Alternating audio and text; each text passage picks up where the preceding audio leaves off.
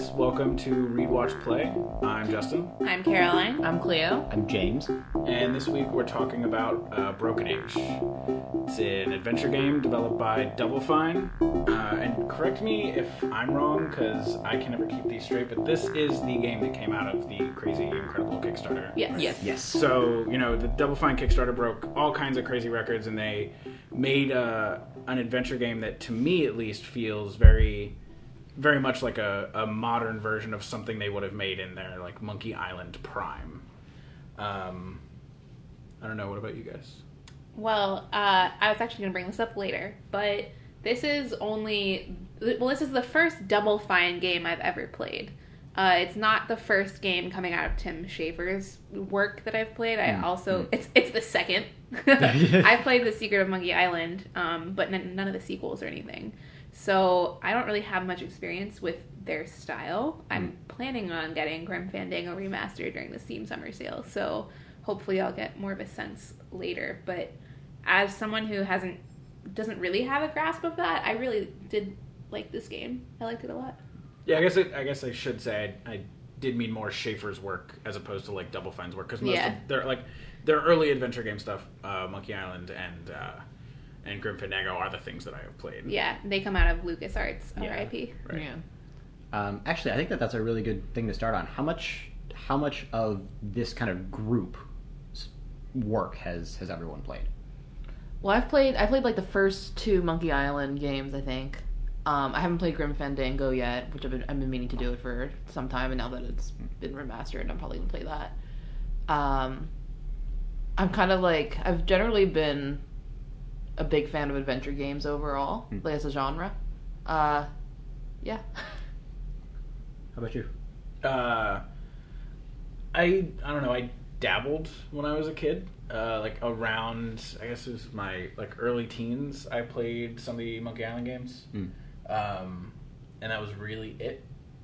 And then more recently, in the last couple of years, maybe the last 5 years, I've been playing them consistently-ish. I played the episodic Monkey Island game that the Telltale guys put together. Mm-hmm. I went through about half of the Monkey Island remaster. I played the Grim Fandango remaster, and now this. I've always, adventure games are a genre I've always really liked, but not something that I really sought out. Mm. So what about, beyond their adventure game stuff? I am a fan of adventure games. I will admit, most of the adventure games that I have played have come out of Humongous Entertainment, so they're of the Putt-Putt, Spy Fox variety. Do you know who started Humongous Entertainment, though? No. Ron Gilbert. The other half of... No way! Tim Schafer team. Yeah. What? Yeah, exactly. That's crazy. Yeah, isn't that cool? They kind of split after LucasArts kind of said, we're not going to make your games anymore. Mm-hmm. And Tim Schafer did Double Fine, and Ron Gilbert did Humongous Entertainment. Yeah, I've played Spy Fox, Dry Cereal approximately 40 times, beginning to end. Just as a kid, that was, my favorite game of all time. I thought Spy Fox was really cool and funny, and so I liked him a lot. But obviously, I guess now that I'm thinking about it, I mean, it's pretty obvious that he has a similar sense of humor as, Curse of Monkey Island. Yeah. Yeah. Secret of Monkey Island. I'm actually in kind of a similar position when it comes to adventure games. A lot of the adventure games that I played were those, for kids adventure games, mm-hmm. a lot of that Humongous Entertainment stuff. I played stuff like Myst. I was, mm-hmm. Not old enough to play Myst. Yeah, I walked around the beginning of the island, and that was it. But it was one of those things where, in hindsight, having played things like Monkey Island, realized a lot of just oh, God, if I just played Monkey Island instead of Myst, how much better would that have been, right? Mm-hmm. But, so for that, most of the stuff from Double Fine that I've played has been stuff like Iron Brigade, which has a new name now. There was something else named Iron Brigade, so they had to change it. Things like that, things like Psychonauts, that kind of stuff. But yeah, definitely, I went back and I played Monkey Island during college. Mm-hmm. And... yeah, I have the Grim Fandango remaster. I feel like a lot of us are in a similar boat for that, where it's oh yeah, really excited to play it now, soon. But yeah, so I think beyond that sounds like kind of a similar boat. I do like Tim Schafer's and like their that group's work a lot. Yeah. And, you know, yeah. Have you guys played Brutal Legend? Any of you? No. Yes. I haven't played it yet. I have it on 3 platforms, yeah. But I haven't played it on any of them. I'm pretty sure it's in my Steam library, and it is. I just checked. It's like right there. I think, though, like, coming from the Humongous Entertainment sort of era has kind of, like, screwed me over for adventure games because when I'm playing them, and I played Secret of Monkey Island during college as well, during a class called, Games 101. We had to play it during recitation, and it was awesome. But, like, because I come from, like, that kids gaming era, my, like, shtick is to, like, not think at all about what I'm doing, and then when I get to a place where I don't know like how to continue moving forward, I just start combining things randomly and then testing them and clicking them on the entire screen as opposed to like thinking through with logic what I'm supposed to do. And I think that's also come a little bit from Zoombinis, I think. Oh yeah, that was a great game. I just like I have a real problem with adventure games. I just really need to think them through more and realize not all of them are going to be Spy Fox and Freddy the Fish. Well, see, but I have to do the opposite. Like, there was a moment, like, I went through a good third of Broken Age without even thinking about combining items. You didn't have to. Right. Right? But, the idea that that was a thing had just, like, completely been removed from my brain, even though it was so common in the early LucasArts games and all that stuff. And then there's a puzzle we got to where you, like, to get a thing you had to like combine 2 other things and then use that, and I just like it like did not occur to me that I should be combining my items. I had like completely left that behind, and I was thinking of the puzzles on like this macro level, and like so I mean, you know, spending a bunch of time with the other kind of adventure games when I was older had like a detrimental effect of the opposite on me. I feel like I kind of ran into the same thing where I was like, somewhere in my mind, I remembered, in adventure games, this is a thing you do often. But I hadn't played, it's not a genre I play very frequently now. Like, I played it a lot as a kid. So I had, like, these echoes of, like, this is a thing that you do occasionally. Like, you're probably going to have to do this, but it wasn't, like, registering, like, strongly enough for me to actually follow through on any of that. Yeah.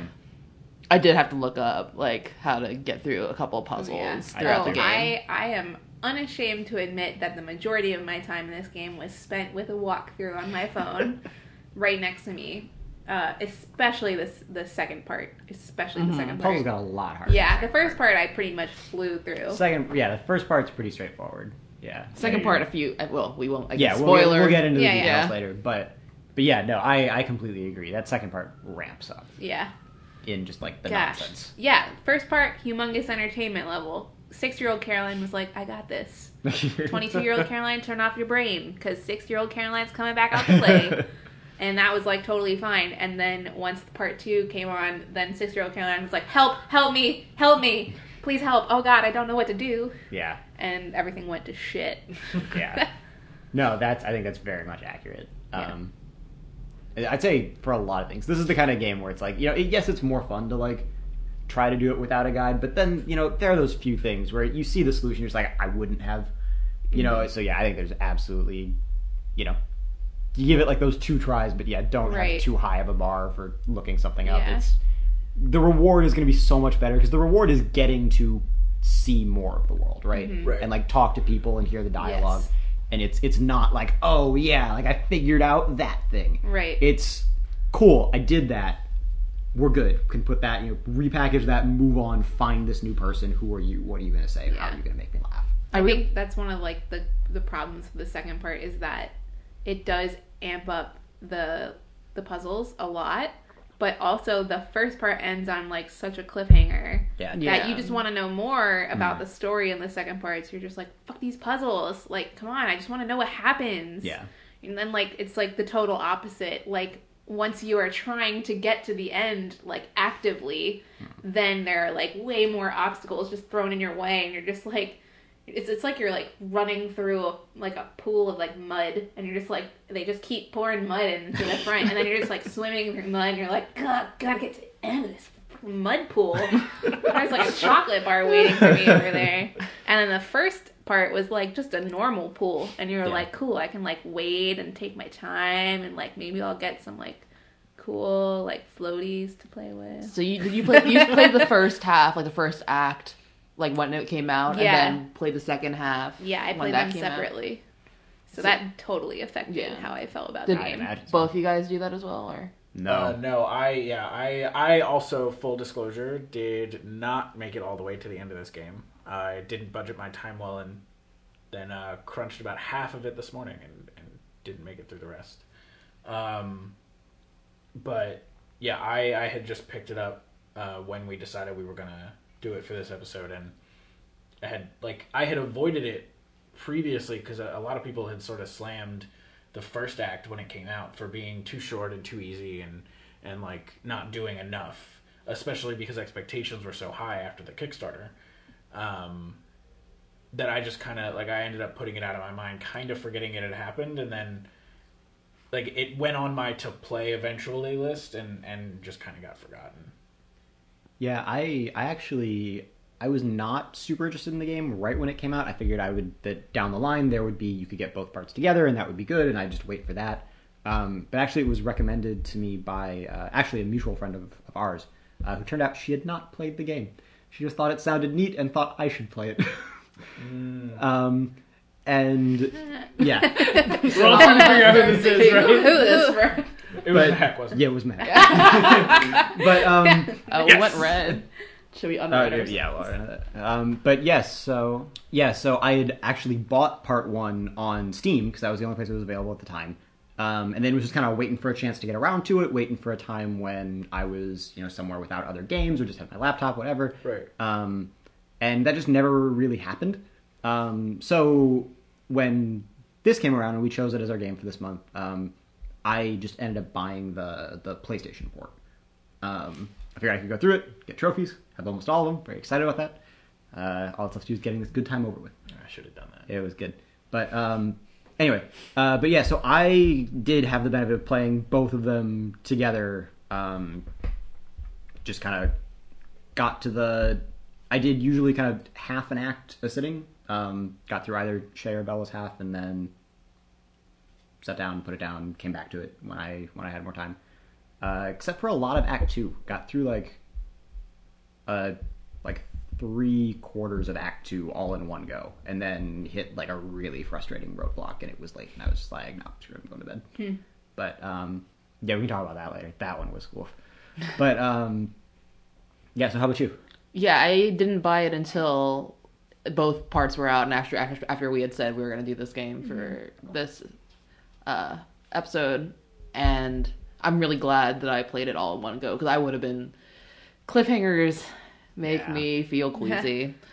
Like, I don't know. I can appreciate cliffhangers occasionally, but when it's a really long time between episodes, like with, like, Telltale games, for instance, and I want to, like, pull my hair out. Oh, God. Which is, like, at the same time, I'm always, like, you have to take the time you need to make a good game, right? Like, that's the priority. But at the same time, like, as the kind of childish player... in me, I really want to be able to dive right into the next thing, like, right away. Because I get really obsessed with whatever I'm, like, consuming currently, and I want to be able to consume it all at once. Yeah. Yeah. Like a media glutton.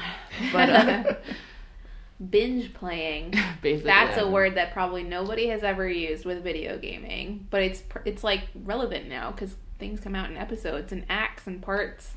Yeah, everything's getting cut out. Kentucky Route Zero, every Telltale game, Broken Age, God. Life is Strange. I know. I binge played. I'm going to use this now because it's so obnoxious, and I'm proud of it. I don't even like the term binge watch. Binge played. I would say marathon something, or watched a large amount of media in a short amount of time. I binge played. Oh. The Telltale first season of Walking Dead. Yeah. I had started it when episode 4 came out. So I binged the first 4 episodes. And then I had to wait for episode 5, which is the frickin' worst, because as we all know, episode 4 in season 1, something major happens to literally the main character. Yes. And then I had to wait for the 5th episode, like a plebe. It was terrible. Anyways, that was a tangent, and I apologize. Do we have any more non-spoilery things to talk about? I would just say that I really liked the voice acting in this. Yes. I really love the music. I'm a I'm obsessed with like video game music. Yeah, the art's amazing. Yeah. Everything like that. It was just refreshing. It reminded me a little bit, like the art reminded me a little bit of like when Wind Waker came out and like the art had changed so much. And it was just like really, I don't know, it's just really nice when it's unusual and like a little bit different. Yeah. Absolutely. It was just really, I liked looking at it. Regardless of it being a game, everything was nice to look at. The music, I'm obsessed with like the score. And the voice actors, I mean, we have Elijah Wood, we have like Jennifer Hale, who's, you know, Commander Shepard and Mass Effect. Yeah. I mean, Jennifer Hale is like the queen of voice acting. She is like a gift to video games everywhere. She's great. I will love everything that she is in forever, even if it only means I get to hear her voice more characters. There was also Pendleton Ward. Yes. Oh my God. Amazing. So happy about that. Can we also talk about Wil Wheaton? And Jack Black. Yeah, Jack Black. I love Jack Black so much. I love that he's connected to Double Fine. Like... Yeah, and it like, seems like will be for the foreseeable future, right? Yeah, he's just going to pop up in other games. His character is just such a perfect Jack Black character. I have never laughed so much as I did in that part. We'll talk about that more later. Yeah. Wil Wheaton's really Wil Wheaton is great playing a character that you don't expect Wil Wheaton to play. No. And it was pretty great. Oh, so good. I don't know Wil Wheaton well enough to recognize his voice, so I had no idea that was him. Yep. That's him. I know his face only. So. Yeah. News to me. Gray Griffin is also in here. Otherwise known as Great Lyle. She's in Avatar. Oh, cool. Avatar meaning The Last Airbender, not the movie. I don't need to clarify that for the people in the room, but for the people on the podcast. Right, Great Lyle. She's Azula? Wasn't she? Yes. Is that the name of the evil girl? Yeah, Azula's sister. Yeah. Yeah, Azula. She's also in everything, apparently. I'm only just learning this now. Yeah, she's like as a ubiquitous animation voice actress. Yeah. Naruto. Animals say the wildest things. Oh, wow. She was Barbara in Batman Year One. That was such a good movie. We're getting way... Yeah, we're... Sorry. Topic. Who was... If it's not a spoiler, who was Pendleton Ward? Gus. Oh, yeah. I knew that I had like seen it and saw him in the credits and looked up who he was, but I had forgotten. Mm-hmm. Yeah, he was great. Love everything about this game that has to do with art and music and just the general look and feel. Oh yeah, technically this game is just great. Yeah, beautiful. It was just It was just really like a pleasant experience playing it. Absolutely. Like I just really enjoyed it. I found it relaxing relaxing on the one hand, and frustrating at times, but still relatively relaxing. Yeah. Again, considering the other thing I'm playing right now is Bloodborne. Yeah.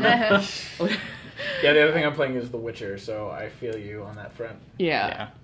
So I felt like I needed it spiritually and emotionally right now. I just needed this in my life. Yeah. Everything that happened in Meriloft was pretty much my favorite thing ever. I think I could have played a whole game just in Meriloft. Like, that was really fun for me. Yeah. Meriloft actually leads into the only really, like, negative thing that I've come away from my experience with this game is that it doesn't feel as funny as, like, I was kind of hoping it would be.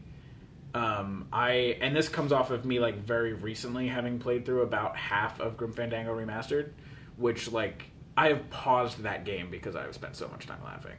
Like, there are just, like, throwaway lines that I don't expect that catch me off guard that are just great in that game, and that, like, everything is so well written. And Broken Age is funny, but it's just on a different level. Like, it didn't hit me as hard, and it just wasn't... I don't know. Now it's feeling difficult to really voice it, but it's just... I feel like you just spend way less time with... Like, you spend a very small amount of time with a bunch of different characters. Right. And so none of them are really given the opportunity to, like, have, like, crazy standout lines through, like, multi-layered conversations. All the funniest characters, to me...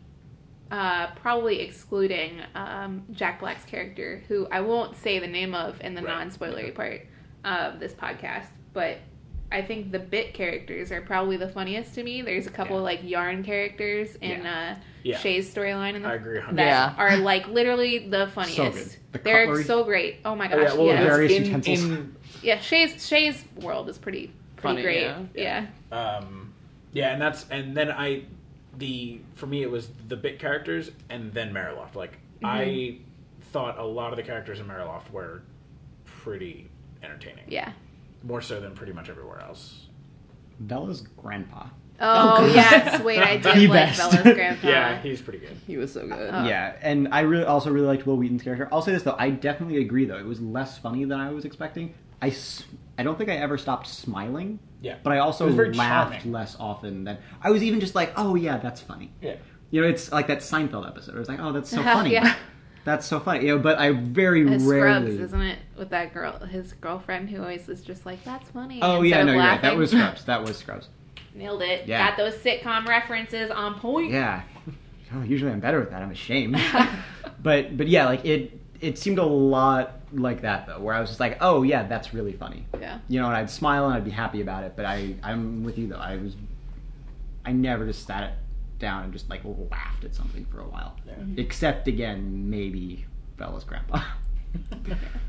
Alright, well, are we done with our non-spoilery talk? I would really just love to say Jack Black's character name as soon as possible. I guess we can just close out this section with two quick things. One, it sounds to me like everybody pretty wholeheartedly recommends this, unless you hate fun or hate adventure games, which is actually a valid opinion. Mm-hmm. Absolutely. Then you should really just check this out. If adventure games aren't your bag, this isn't going to change your mind. But you can zip through it with a walkthrough, all right. It's definitely worth experiencing in that front. For me, I'm one of those people who, if I use a walkthrough in a game like this, unless I did for a lot of the stuff I was going through because I was feeling the time crunch, but I, get mad at myself if I have to do it because it's, the challenge of the puzzles is something that I've always really liked about adventure games. Mm-hmm. It's anybody who even likes adventure games, even in the slightest, or if you've never played one before, definitely give Broken Age a try. It's fun. It's charming. I have a huge crush on Elijah Wood. Thank you.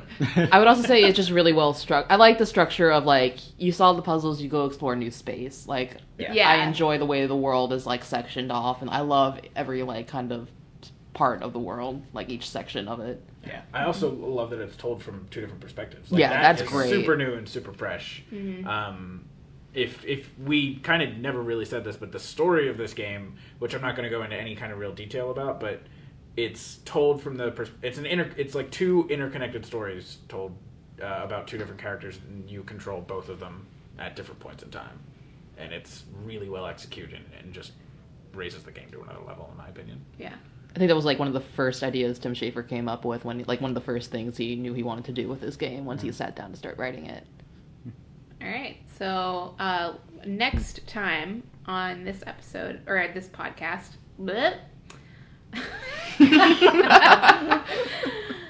keeping that in.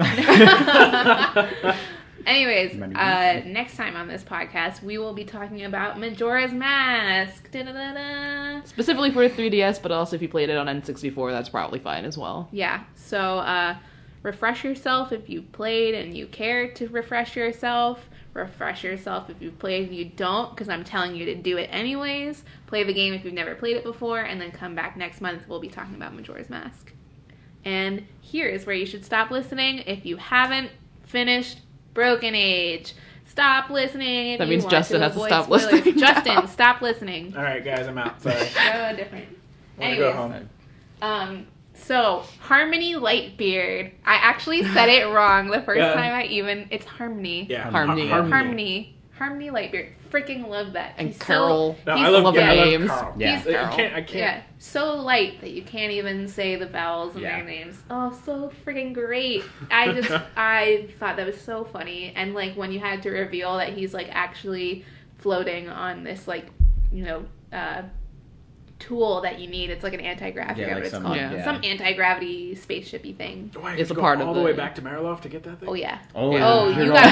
You gotta walk many a place. I already knew I would have to go all the way back to... So this...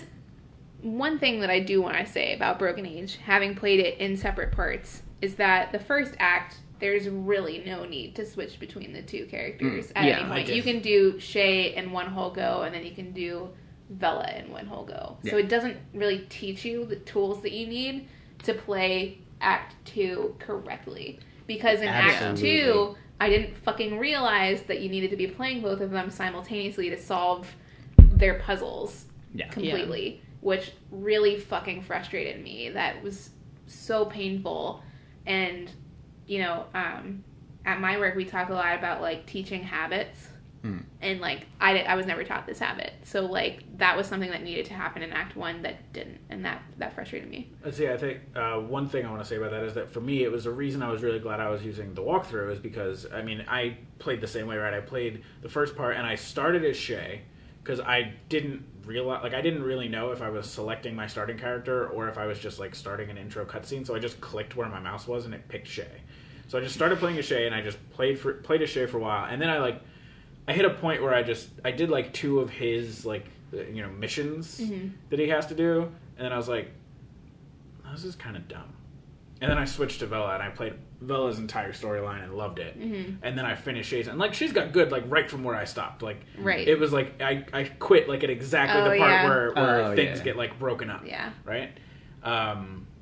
So, and then I got into the second part. And if I hadn't been playing with the walkthrough, like, I started as Vela, because at this point I liked her character much more. Mm-hmm.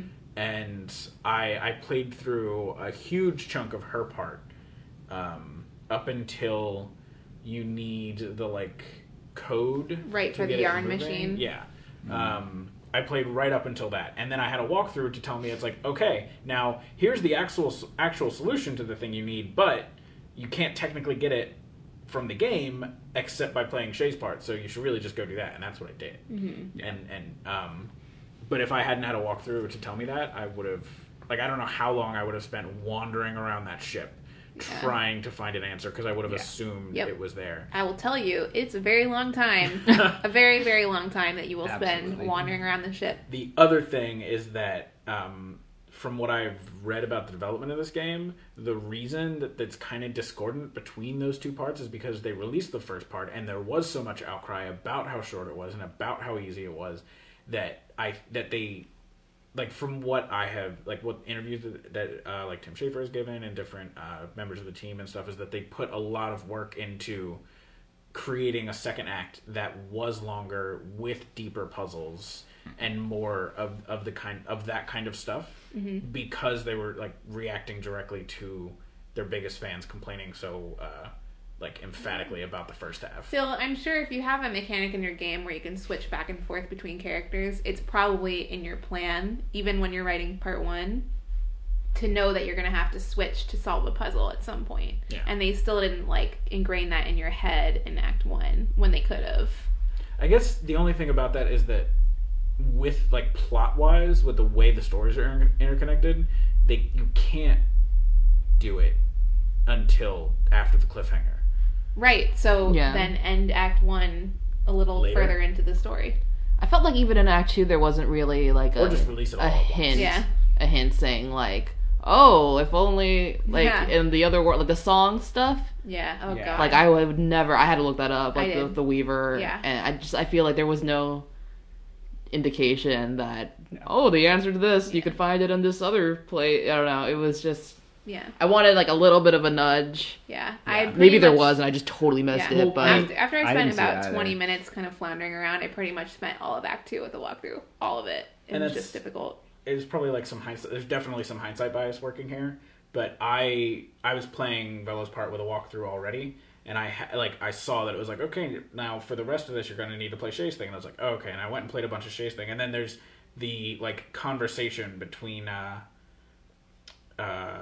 Alex, right, was his name?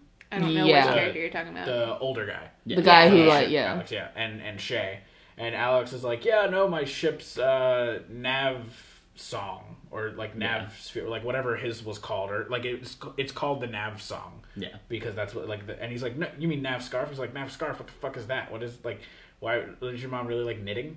Right, and that, like, that's that jokey conversation, but that's the thing indicating it's like, oh yeah, his ship uses a song to navigate, and his ship uses a scarf to navigate, but they probably need the same information.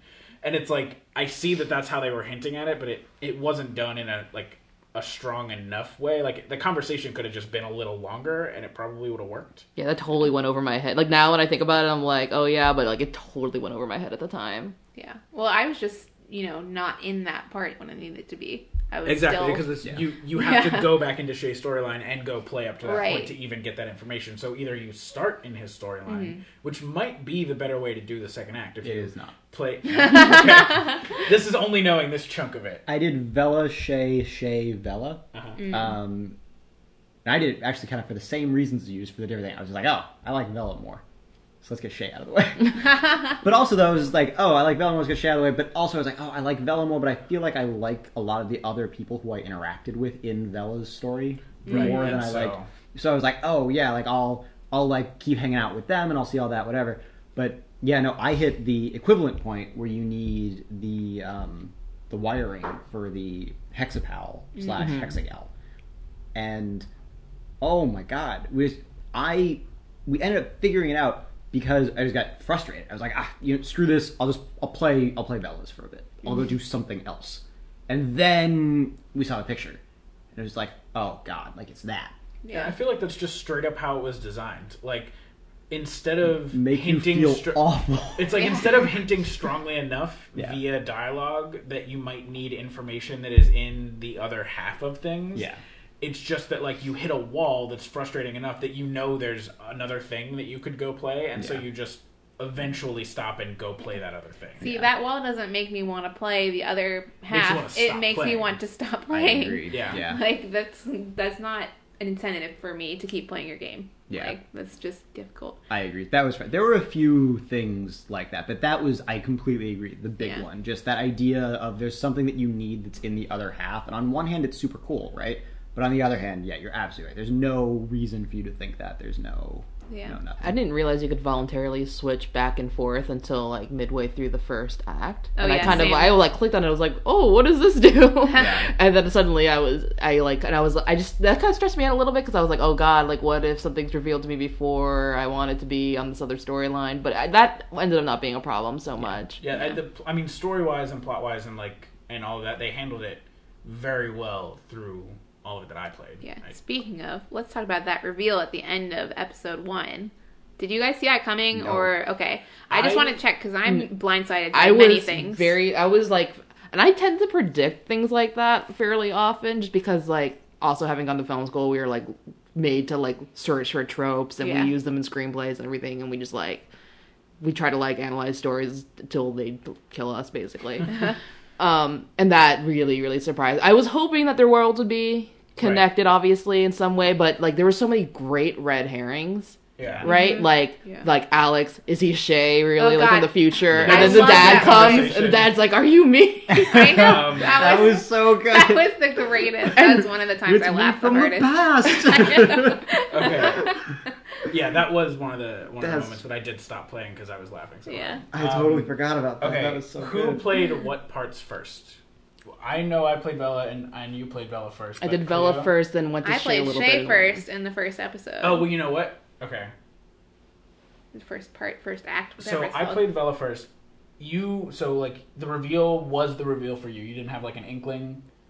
Yeah, no. Okay. I had no idea. So for me, I predicted it. The thing that was off to me was the rescues. Like, they were like, oh, we need to go get the... And the first time it happened, I was like... Like, it didn't click, but the second time you had to, like, go and use the arm to grab, like, the people that you were saving. And the dialogue was a little hinty at, like, maybe this isn't too... Like, the wolf was seeming, like, super nefarious. Right. Yeah. And Shay was kind of buying into, like, what if we're not rescuing these people? Like, for, like, a split second, and then he goes right back to believing that he's, like, saving people. Mm-hmm. But it was, like, the image of seeing this arm going down and grabbing these people and, like, pulling them off of this digital screen. It evoked the imagery of... Vela's part. The Great Mob, right? Mog Chothra. Mog Chothra. What a great name. Yeah, love the name. Grabbing the girls and, like, pulling them and dropping them into his mouth, right? Yeah. And I just, like... I made that connection, and I was like, oh shit, the ship is Mog Chothra, right? And I didn't predict the scale to which, like, like the craziness of like the ship within a ship and and all of those goings on. And then like there was a point where I convinced myself otherwise. Because like I, at this point I can't remember what it was, but like I had probably like a spaceship. Yeah, it's like I believed it, but then. But I think it was just the idea that, like, after that, like, the part where you have to go and, like, fix everything. And I was like, oh, but I went outside the ship. Like, the ship's in space. Obviously, it's not Mog Chothra, right? So, like, that was the brilliant design on their part. Yeah. Was that whole, like, fake system. Yeah. But, yeah, I remember that moment where it kind of clicked to me that might be the thing. And then, of course, they were smart enough to design it so that I would doubt myself. Yeah. See, I played Shay first. And once that scene came up with the wolf and the rescues, quote unquote, I was just like, oh, this wolf is fucking evil. I don't know what the fuck is going on, but he is evil and I am sure of it. And then I got to Vela's part and like that imagery didn't connect for me because I had played the spaceship part the entire way through and I was like, this is definitely a spaceship because there's like anti-gravity and shit happening and like it's... You know, it's definitely in space. I had no reason to think it's not in space. Mm-hmm. And then you see Mog Chothra, and it is so visually different from what you think a spaceship looks like, just because of like preconceived notions of science fiction and stuff like that, and real science. That like it didn't even occur to me that a spaceship could look like a ocean monster alien thing. And that's I think for me, it only, like, I only had that moment because I, like, was able to, for a brief period of time, put out of my head the fact that it's, like, a spaceship in space. Mm-hmm. Because, like, there was the intro missions where you have to, like, go out on the spacewalk, right? Right. In the beginning of Shay's part. Yeah. And then I played that and not much else of Shay's part, and then played all of Bella's part, and then came back to Shay's part. And it was, like, the idea that it's in space was kind of out of my brain until I had to go back out there, and that's when. Mm-hmm. So, like, if I had played all of Shay's part, I'm sure I never would have even made the initial connection, because I would have so firmly believed it was in space. Yeah. I just loved Shay's part a lot. I clicked Shay first because, as you all know, and I admitted earlier, I have a crush on Elijah Wood. So I played Shay's part first, and I just freaking love the spaceship so much. All the yarn creatures, all the cutlery. I know we kind of briefly touched on this earlier. But like, oh man. Oh my god. I shipped. Wait. Which one's the like couple? Is it the fork and the knife? Fork and the spoon. Fork and the spoon. Ship them. I ship it. I ship the fork and the spoon. But the knife is like, essentially it's canon in the credits. I know. Yeah. It's a spork. Yeah. They'll make a baby spork. It's like when Salt and Pepper in Blue's Clues made a baby paprika. Yeah. And then cinnamon also, right, or something? It was paprika and another one. Was there a second baby in Blue's Clues? Holy shit. Maybe I'm making that up. That sounds right. I'm writing in, like, Blue's Clues fan fiction right now. Live, or not live, whatever. No, live for us. Live for us. But yeah, I freaking love them so much. And the yarn people, especially the yarn people on the train part of the spaceship. Especially in the second half, I felt like they're just... Go ahead. They were like they just want to sit there, even though Shay's obviously not coming or he's not there, and like they're not in any danger, but they're just crying. I know. I just love their like little voices. They're like, "Help! Help me! I'm a train!" So great, and I love the little guys eating the ice cream too. Just, I just love how sarcastic they get. Yeah. At the end of Shay's part, and then like throughout when Vela's in the ship, they're just like, they seem like these like dumb one note creations of mom. Mm-hmm. Right, in Shay's part in the beginning, and that was again my only exposure to them throughout most of my time with the first act, and just so that the idea that like they were these actually like really living, breathing characters that like had real actual thoughts and weren't just like happy-go-lucky like androids was particularly awesome. Yeah. Also, I really liked all of the, like, I don't really know what to call them. Those little, like, robot people. The Hexapal? Like, are they called Hexapals? Yeah. Hexapals and Hexagals. Yeah. I freaking loved them. They're adorable. Yeah. Especially so in the second act with the instruments. Yes. And they just dance around. When she's, like, doing the caution wave, she's just like, ding, ding, ding, ding. She's really, I'm dancing. You can't see it, but I'm dancing. She's just really happy and cute. I just love how cute everything is. Before we get too far away from the yarn pals, oh my god, the two who try to cryogenically freeze themselves. That was so good. I think my favorite part of that sequence was the like reveal that the ice cream wasn't ice cream, it was just frozen nutrition paste. Mm-hmm. Yeah. Which is just, like, it's the one thing where, like, I was willing to believe it was real ice cream, because the whole point was, like, this weird giant dessert world, and he had to eat them out of the avalanche. So, like, of course it's real ice cream. If he, like, he's supposed to enjoy eating it, it's supposed to be this, like, weird happy thing. And then it's like, no, it's that same shitty nutrition paste that he hates so much, yeah. just colored like ice cream. God. The cereal at the beginning in the first act. Oh, Shades. Yeah. I went through all of them because I was like, I want to know how many cereals I can come up with. I didn't the first time. The very first time I did it, I just hit okay and like kept going through it. And then when I went back into Shu's part after doing Vella's, mm-hmm. I was like, oh, I should probably, and like did them all. Yeah. Mm. That's one thing I will say, like, with adventure games, like, you know, like Telltale games, I'm not really inclined to like explore every possibility of everything ever, but with this game I was like going through and I was like, I'm clicking every dialogue choice, making sure I cover all my bases. I'm going around and talking to like every person, and I'm going through all the cereals because I know it's all going to be like either like silly or cute, and or that maybe one of them is going to mean something, right? Yeah, that, well, I mean that too, but like that wasn't even for me the point of it. For me, the point of it was just like, I want to see all the cute things. I always think of that. That's after great. The fact. My favorite thing was, like, presenting the tree with all the different objects. Oh, because he's so... The tree's probably my favorite character. The tree is your favorite character? He fucking frustrates the shit out of me. I fucking hate that tree. I mean, he's really funny, though. Harmony is my favorite.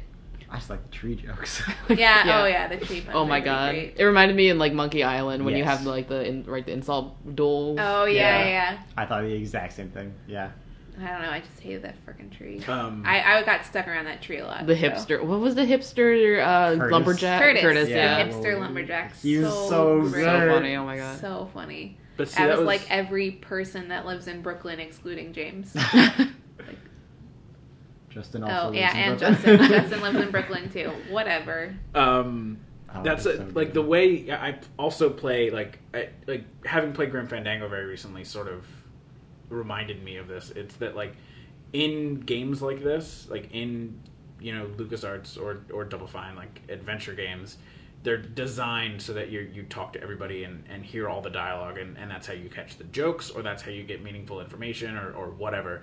And in the Telltale games, they've ingrained this, like, totally opposite, like, anxiety in me, where all of my choices are going to be important. Mm-hmm. And I have to make the right choice or the best choice because... Clem will remember that. Exactly. Fucking Clem is going to remember. And so, like, that has sort of... Like, now there's these two style of adventure game that I play in, like, dramatically different ways because of the way they handle decision-making. Like, that's... Like, Telltale games are all about making decisions and what effect those decisions have, and this is just about solving puzzles. And being fun and cute. These are usually fun and cute. And Telltale games usually rain on your... Guess what? Rip your heart to pieces. No one dies. No one died. Gary the Grabber. Okay. Oh my God. That broke my heart. That was so sad. Rest in peace, Gary. Don't talk about that. I was like... That was like a harsh note to end on. Like, Gary dies. And then suddenly it's like Shay and Vella finally meet, like, and not, like, in a weird way. They met, like, briefly before. Yeah. She tries to punch him. Yeah, and then they get sucked away from each other again. I kind of wish I had seen them interact, like, at all I wish they had talked a little bit. Yeah. And then she just got, like, sucked in as, like there was, like a pressure change, right, as the mouth was closing or something that, like, pulled her in. I don't know. Gary just flashing the thumbs up on his little screen, like the Terminator. Oh my God. Oh, it was so good. Things like that get to me. Yeah. But it's nothing like dying. Like, that was... I cried. We just spoiled a game we're not even talking spoiler about. But for a different game. Fine. Cut it out. What? Okay? I'll start new if you stop laughing. No. We'll just do it. This is like... And then Caroline said a spoiler for a different game.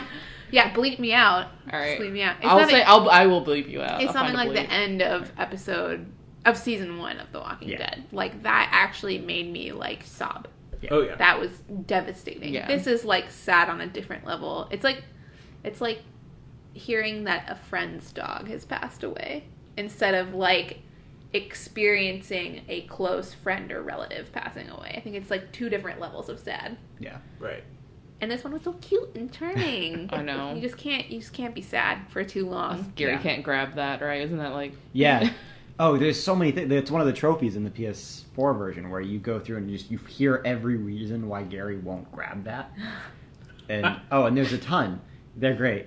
Same thing. There's also one for hearing every, like, it's like 30 lines of dialogue from the spoon. Yeah, oh my god, the spoon's great. Spoon is hilarious. Spoon is so good. Characters you wouldn't think would even be characters. Yeah, you know? Exactly. Talking about a spoon in a video game. Yeah. And the knife.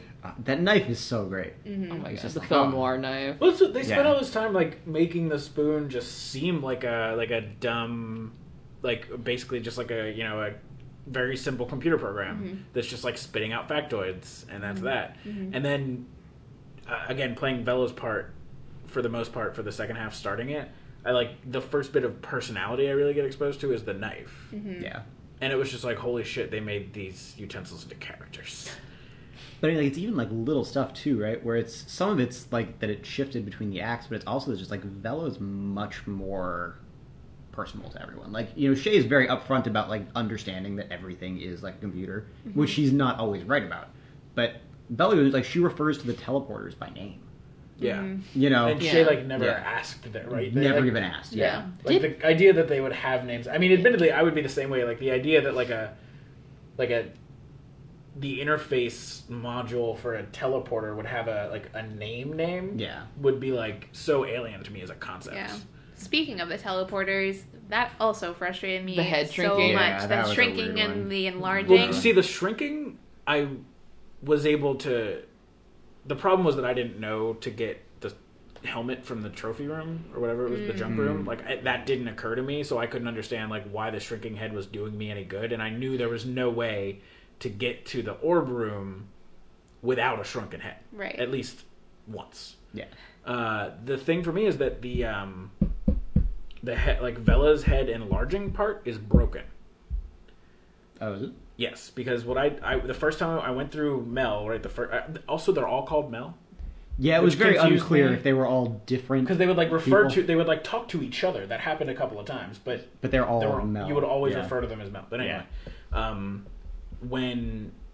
so the first time I go through and then end up in the like Nexus, I walked around. I think I walked around for a little bit, or maybe I did a return trip and then like walked my way back around or something.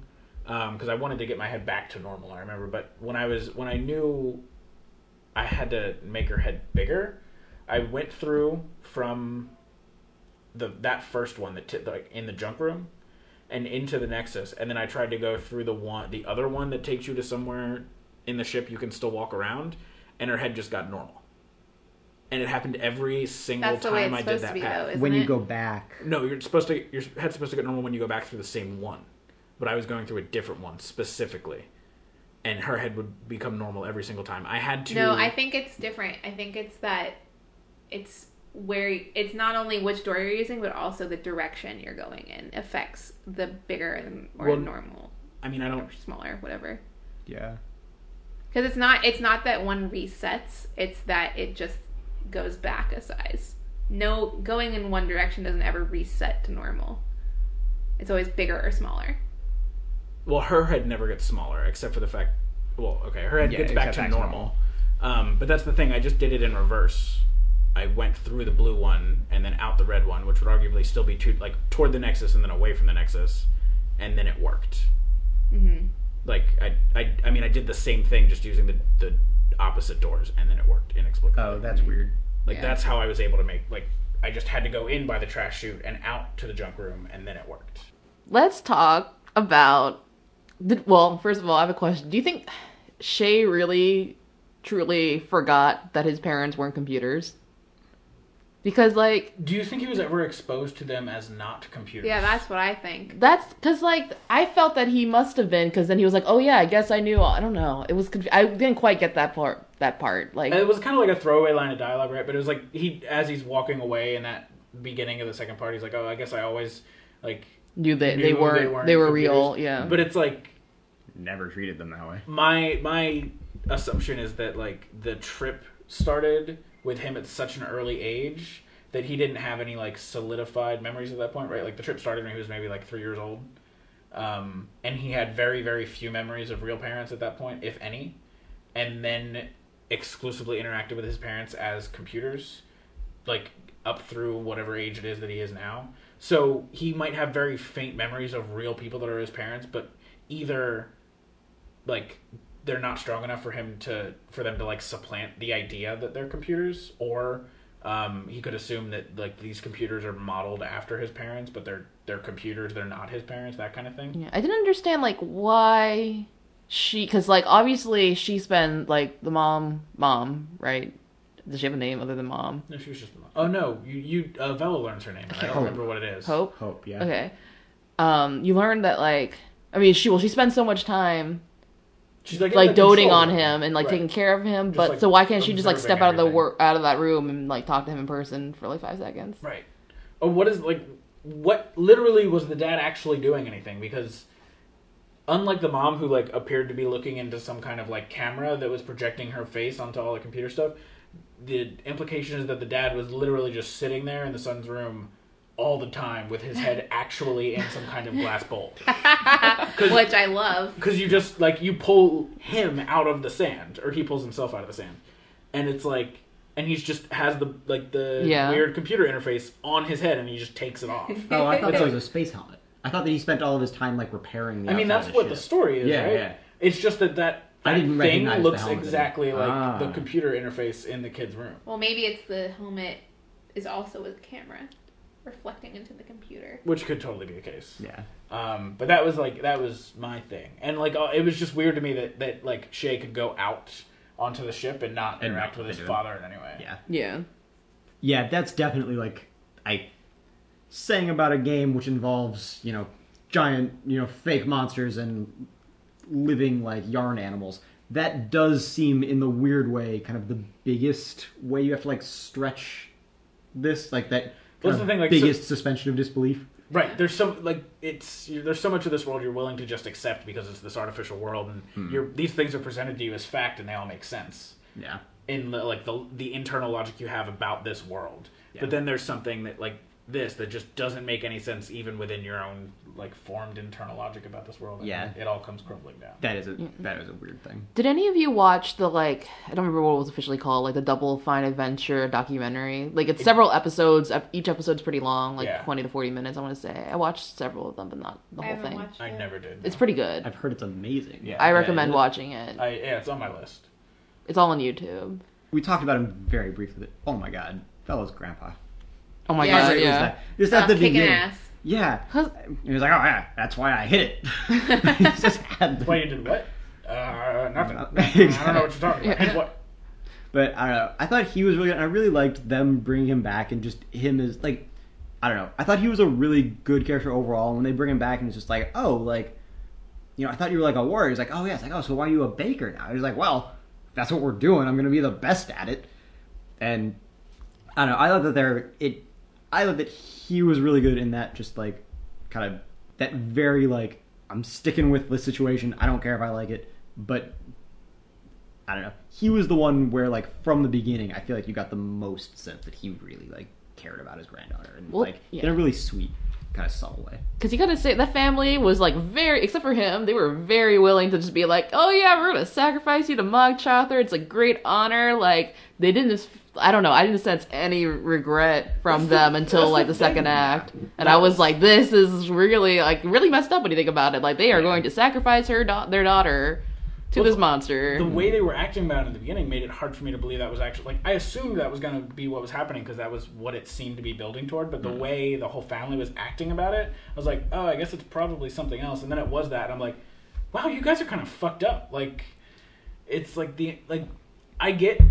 Feeling like it's like your duty or it's like exactly what needs to be done. It's an honor and it's literally a sacrifice that needs to be made and your family should feel honored for being chosen and blah blah. I get like having all of those feelings within this world or like in that kind of scenario, but the idea that you like don't care. Yeah, they're like just really cheerful about it. And it's like maybe they were just trying to be really cheerful about it so that like they're in deep denial. Wouldn't be upset, right? They're like, or they're straight up in denial, right? I guess there could be reasons for it now that I'm really thinking about it. But then the grandpa is just like, "You should fight." Yeah. Like my initial reaction the whole time is just like, "Wow, this is really messed up." Yeah. Also, what was the old lady with the hat? She ended up being evil, but I kind of I can't remember why she was evil. Works for the people behind the plague dam. Yeah. Yeah. Or it was like her job to like ensure that everyone like went along with the whole like Maiden's Feast nonsense. And I guess I'm assuming that there's like one of those in every town. Probably. Yeah, I guess that's the implication. Moral of the story, don't trust crazy old women with big hats. Don't trust them. Always they probably went to the Kentucky Derby. But there was one puzzle that wasn't even a puzzle, and like it seems like everyone had at least like one thing where it was just like, God, that one. But for me, I felt so dumb because it was such a dumb one. It was when you need to get like the missing persons poster for Bella to show to the tree. In mailbox. Too. Yeah, in the mailbox. Yeah. I tried to interact with the mailbox before, and Shay's just like, well, seeing as I've never contributed to the tax system, like it's like seeing as I've never paid taxes in this world, it's like I don't feel comfortable taking advantage of their postal system. And I was like, oh yeah, that's funny. Like I like the line, whatever. But it wouldn't let me open the mailbox. Like I don't know what the trigger is to be able to open that mailbox. But that's why I just had no idea like what I was supposed to show the tree to get it to throw up again. Yeah, because you can't do it at first. I got into the habit of showing the tree everything because I thought it was funny. Yeah. And so that was like, I found out a lot. I think I solved a lot of puzzles just by showing the tree things. Yeah. Because I was like, make me laugh, tree. Exactly. I was the opposite because I like avoided the tree at all costs. I was like, please don't let this puzzle be revolved around this tree. Guess what? It was. For me, I just didn't like. I liked the tree, but I didn't really. I showed him two things in the time that I spent with the game, and I didn't get to any of the stuff with him in Shay's part of Act 2. But I showed him the driftwood, and he's like, "Well, I mean, that's kind of sad, but you know, it happens." It died naturally. Yeah. And then I like made the stool. I had him make the stool, and I came back and I showed him. He's like, "Oh God!" And that was it. I like did not interact with the tree again. Tree is pretty hilarious. Yeah, his stuff in Act 2 gets much more complicated. Mm. But again, like, it wasn't even the tree that I had a hard time with. I just didn't know to look in the mailbox again after some like invisible point. And that was like super frustrating. I feel that was my biggest one. Well, yeah, because that's also just like a weird inconsistency with adventure games in general, the way we know them. It's like if there's an item you're supposed to get that you get by interacting with a thing, generally, as soon as you can interact with that thing, you can get the item. Right. So the fact that there is some invisible trigger where like unless there's a plot point where like the missing person posters go out at a certain point, which I guess might be the case. There must be. But still like that's just gonna. I mean, I feel like a lot of people would run into the same confusion. Yeah, like pretty much everybody, unless you don't open, like unless you decide not to open the mailbox before said invisible trigger. Yeah. But again, the way it seems most, the majority of people play these kinds of games is like interact with everything all the time. Yeah. What about that final? Well, the Hexapal, Hexagirl, like the back of the wiring puzzle. Like, I have a bunch of photos on my phone right now of the wiring because it changes for each game. Like, it's not a consistent thing. So, I was taking many pictures of my screen I was frustrated. In order to do, and I always and there was a very specific order. Like Alex would go back to the thing. That's like the last puzzle too, right? Yeah, that's an. And so at that point, I was like, okay, like let's just get this over with. Yeah. Like I have done this a million times. Yeah, that took so long. Because the Hexapals and the Hexagals are like relied on for like the last like 15 to 20% of Act 2. So it was just like by the time you get to the last one, you're just like, okay, I'm really freaking over rewiring all these people and running around and playing harps and shit. Yeah. It's just like, stop it.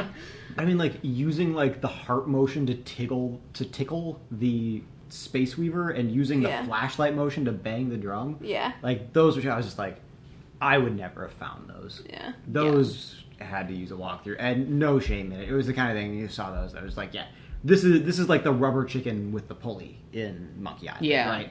Where it's just like, oh, how would I ever? Yeah. It's just one of those things where like I feel like the first person the people who found it naturally without really needing, like without feeling the need to go check a walkthrough, are the people who just like either their initial reaction is to like try everything with everything all the time if they like don't have a solution, or that's like their go-to once they're like.